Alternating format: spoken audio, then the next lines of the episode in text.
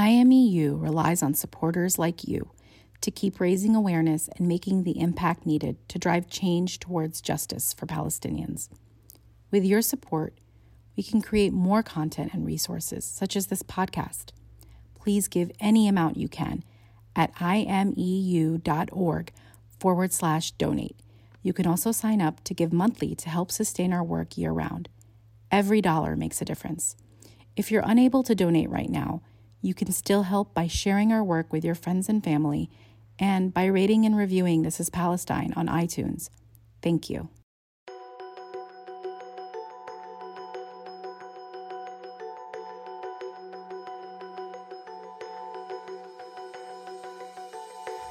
Welcome to This is Palestine. I am Omar Baddar, and I'm here once again with my friend and colleague Diana Buttu. With President Joe Biden having just left Palestine and Israel after a pretty cringeworthy visit, almost every sentence that President Biden uttered during this visit would be a scandal if we had a more informed media scene in this country on the question of Palestine. But we don't, and so it falls to people like Diana to break down everything that's wrong with what we had just witnessed. So let's just dive right into it. Uh, Diana, let's start with your general take on Biden's visit to Palestine and Israel. Well, uh, thanks, Omar. I think we can safely say that this was an all Israel visit. And the reason I say this is because he spent 48 hours in, uh, in Palestine, in historic Palestine. And of those 48 hours, he spent a total of 50 minutes with Mahmoud Abbas. And that, of course, includes translation.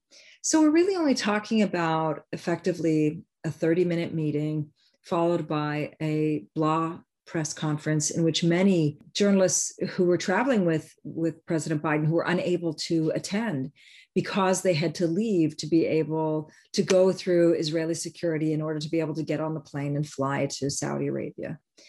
Now, it's not just a question of time, but it's also the things he said and the things that he didn't say.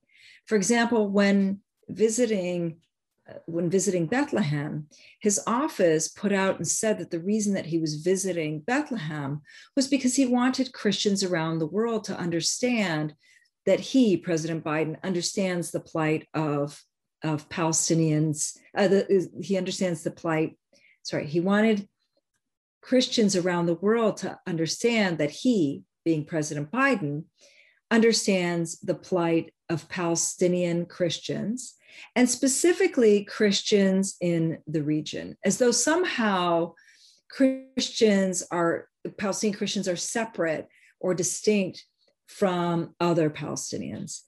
In other words, it wasn't about visiting Palestine, about hearing about what's going on with Palestinians, but it was simply in order to tick off a box that he had somehow done something for the Christian community and tying that into the larger region. Those are some of the things that he said. Now, of course, the things that he didn't say was he didn't press Israel when it came to anything. He mispronounced Shireen Abu Akleh's name. He didn't press for, for accountability. He didn't meet with, with the family of Shireen Abu Akleh or the family of Omar Assad, who was also murdered in 2022. He didn't at all talk about Israeli settlement expansion and the unprecedented rate that it's going at. He didn't at all talk about the fact that during his his period in office, we've now seen the highest rate of Israeli demolition of Palestinian homes. In short, this was really an all Israel visit. It was just to try to shore up support uh, and to express to Israel how much he adores Israel. And it was all all carrots um, for Israel, and Palestinians were left with crumbs. You know, it's interesting to think of this in the context of what candidate Biden ran on restoring America's moral standing in the world and standing up to tyrants. And really, even as president, he's endlessly talked about the centrality of human rights in American foreign policy. And not only have these words proven hollow, it's actually quite remarkable that there isn't even an effort to be performative here. You know, Biden could have easily said something about Israel's human rights abuses while continuing to do nothing about them, but he could not even do that.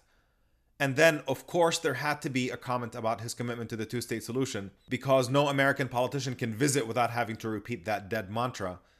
But at least there was some recognition of how absurd the slogan has become in light of how clear it is that Israel has killed the two state solution many years ago and is openly hostile to any suggestion of it. So much so that Biden had to add the disclaimer that he doesn't expect to see it anytime soon.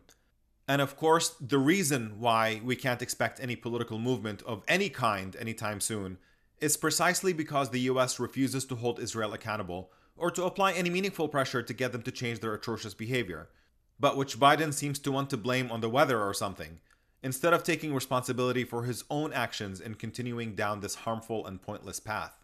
That's exactly the point, Ahmad. You've exactly hit it on the head. You'll recall you and I did an earlier podcast, we had an earlier chat when Trump was leaving office. And you mentioned that there were some real promises that Biden made to the world and specifically to Palestinians we were told that there was going to be a reversal of Trump's policies. And you'll recall during our conversation then that we both mentioned that we didn't expect to see it. And the reason that we didn't expect to see it is because these changes that Trump put into place have become so entrenched in US policy because of the fact that nobody wants to do anything on Israel. Doing something, undoing Trump's efforts, undoing Trump's damage would mean actually doing things. And that's not something that Biden was interested in. So just going down the list and seeing what, what has happened, we saw that Trump illegally moved the embassy from Tel Aviv to Jerusalem. And instead of undoing that, Biden has accepted it. We've now seen that many senators in the US accepted it. Instead of undoing the the closure of the the U.S. consulate in in East Jerusalem. There's still talk of it, but it's still not open.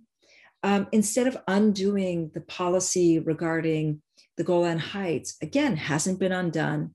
Instead of undoing the Trump plan and accepting these, these uh, Israeli settlements, hasn't been undone. And instead of undoing normalization, he's gone all in and is actually pushing to normalize. This is why it was so important for him to fly from the airport in Lod to Jeddah in order to demonstrate that he's the person who is pushing normalization even further. So when you look at the sum total of what Biden has done, the only things that he has changed is he's resumed those elements that were not controversial to begin with, such as funding to UNRWA and resuming um, support for Palestinian hospitals in East Jerusalem. Now, I don't want to downplay this because these, these, these amounts of money shouldn't have been stopped to begin with, and people do need this. But that's not what Palestine is about. This isn't a humanitarian issue with political ramifications. It's a political issue with very deep humanitarian ramifications. And just focusing on the humanitarian is not going to get us any closer to liberation. That's exactly what Biden wants. He wants to be just like every other president and kick this issue like it can, kick it down to the next person, to the next person, to the next person, because the status quo favors Israel. Exactly. And as many Palestinians keep saying, we're not victims of a natural disaster in need of charity, we are victims of oppression in need of freedom. And the policy of kicking the can down the road that you referenced, Diana, really amounts to political cowardice and a refusal to take responsibility or to rise to the occasion and to do what's needed to fight against glaring injustice. But I also want to ask you about the Jerusalem Declaration signed between Biden and Lapid which essentially sounds like an entrenchment of everything wrong with US policy on Israel. You know, a commitment to military funding, maintaining Israel's military superiority to make sure that its aggression and violence can never be challenged, opposing BDS, uh, inviting Israel to join the US visa waiver program, which we've talked about on a previous podcast. And there is the glaring hypocrisy of committing to oppose Iran's nuclear program without a word about Israel's own stash of undeclared nuclear weapons. But what's most distasteful is that all of this is described in the declaration as a moral commitment to Israel, which really turns the entire concept of morality on its head. So, in that sense, it seems like the Jerusalem Declaration is a distasteful symbolic statement, but it doesn't seem to include anything particularly new to me. And I don't know if that's how you see it as well. Oh no, I think that there is some stuff that in there that is new. Um, when I read the text of it, it very much sounds like a document that has been written by the Israelis. And the reason that I, I say this is because um, it's the Israelis who are always pointing out the, the issue of the ICC. And, and in that declaration, you'll recall that they are saying that they're going to work to make sure that, the, that Israel doesn't get, as they put it, unfairly singled out. Um, including at the UN or at the ICC. And they go so far as to even push to reject the BDS campaign. And so this is very much a document that is that sounds like something that the Israelis have written. In the past, we have seen that the U.S. has been has been opposed to the BDS campaign, but to actually come out and to um, to say that this is something that they firmly reject, when what we're really talking about is that people have the ability and they should have the right to be able to express their their discontent and their dissent with what uh, countries around the world are doing.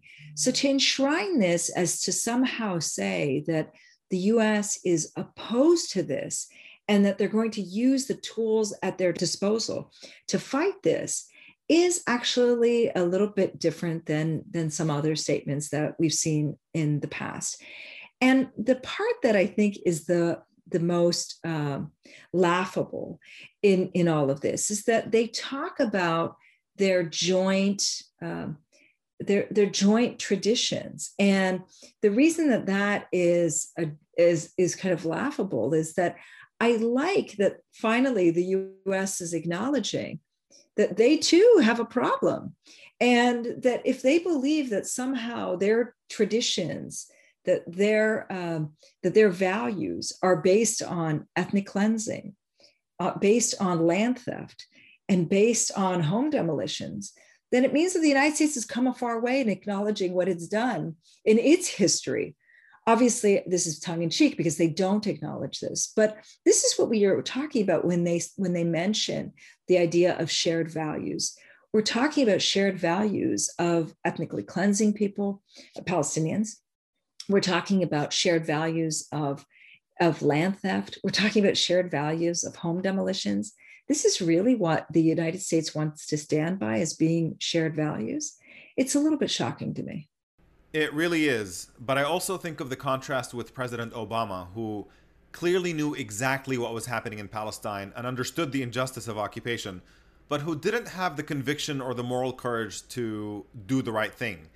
And I wonder whether Biden also gets it, but his policy is a matter of political calculus as well, or whether we can take his statements at the press conference the other day at face value when he talks about how he's a committed Zionist as part of his upbringing and all.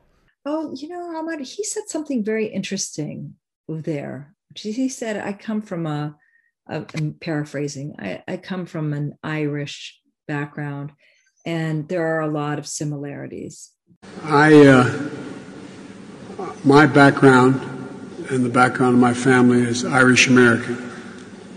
And uh, we uh, have a, uh, a, long history of uh, not fundamentally unlike the Palestinian people with uh, Great Britain and their attitude toward Irish Catholics over the years for 400 years. He clearly knows. He clearly knows what's going on he's made a political calculation to do nothing because that is what's going to keep his uh, political career going along. You know, in the words of um, somebody who I think is, is incredibly brilliant, Steven Salaita, who, who once said that these are lines that are not just rehearsed, but they stand in front of the mirror and they rehearse these lines. These are not lines that they actually know to be true. They're rehearsed lines. And that's exactly what this is. I think that he obviously knows better, but he's made a political calculation throughout his career to make sure to, to crush uh, and to step on Palestinians in order to be able to get Israel's praise, to win Israel's support, to show Israel that he's just as much of a Zionist as President Trump is, because we don't know who's going to be running in the in the upcoming elections.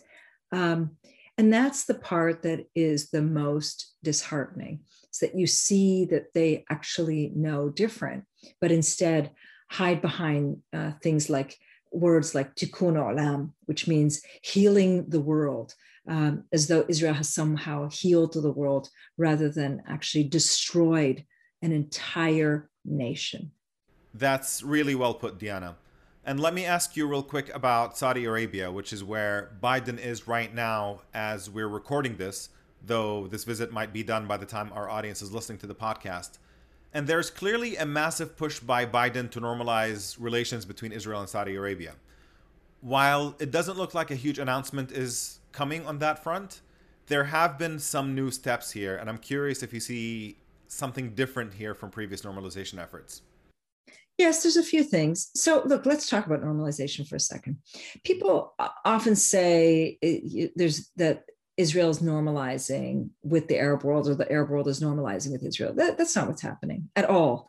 Um, I can I can tell you, somebody who lives in Palestine, there have been these normalization efforts uh, going on for formally for almost two years now, and in all of that time, I've yet to see somebody from the United Arab Emirates come to Palestine. I've yet to see anybody from Bahrain. I've yet to see um, people from from the other countries that have have normalized. So much so, uh, Omar, that we we still don't see Egyptians in Palestine. We still don't see Jordanians in Palestine. So even though these method, these measures are uh, going ahead, they have normalized relations with these with these leaders, with these dictators, but not with the people. The people of the Arab world are firmly behind us because they're part of us and we're part of them. And we actually saw the, the strength and the support that Palestine has when Shireen Abu Akleh was murdered you know, on May the 11th. We saw this outpouring of love, of support. We saw the works of art. We saw um, the songs that came out. We saw all sorts of things. That's what the Arab world is about. It's not about whether uh, there's a, a, security agreement that's signed between Bahrain and, and Israel to oppress um, to oppress Bahrainis or to oppress Palestinians. That's not what it's about the, that's what these normalization agreements are about. They're not, they're not about actual peace between people. And, uh, and so on this, the thing that is new um, was the talking point. So there is now an announcement that there are going to be direct flights between Saudi Arabia and between uh, Israel. So you can fly from Lod Airport to different destinations in Saudi Arabia. And of course, the Israelis were pushing it as somehow they wanted to make it easier for, for Palestinians who are uh, performing Hajj or going on Umrah um, to be able to travel instead of going through Jordan and then over, that they would have a direct flight. But if they were so kind and being so generous, they could, they could simply remove the, the hundreds of restrictions that they've placed on Palestinians in the West Bank and in the Gaza Strip and allow them to go pray in the holy sites in Jerusalem, in Nazareth, and elsewhere. So, you know, we you have to view their uh, their level of quote compassion unquote with in, in a tongue-in-cheek fashion. They're not doing this for us. They don't care about us. They're they're if, if they did, they would allow people to go pray freely in Jerusalem in Nazareth, in Bethlehem, and so on. It's simply done as yet another step to say to the world, look, we are a normal state. Even the Arab states have normalized with us. Um, but Israel knows that it's not a normal state, and the world knows that Israel's not a normal state, which is why you see all of this hysteria over BDS and the and the equal hysteria slash euphoria over these um, silly security pacts that they call normalization. And this so called normalization is packaged as a peace effort with the support of the Biden administration for transparently opportunistic political ends. But of course, if we're interested in a real, meaningful peace, that can only come through justice, and justice requires that Palestinians be free, that they have their full human rights as equal human beings to everyone else in the world, and that requires a change in American policy. Diana, anything else for our listeners? The one final thing I wanted to say is that for a president who claims that he's had all of these years in office and all these years of foreign policy experience, to see that the only thing that he's got going for him is to follow in the path and follow in the footsteps of Trump just shows just how poor he is in terms of his thinking and how he's not at all caring about freedom for Palestinians at all. And while we might not succeed in changing this administration's policy, we will certainly work tirelessly until it becomes impossible for U.S. leaders to continue down the same path of supporting apartheid. Thank you, Diana, and until next time.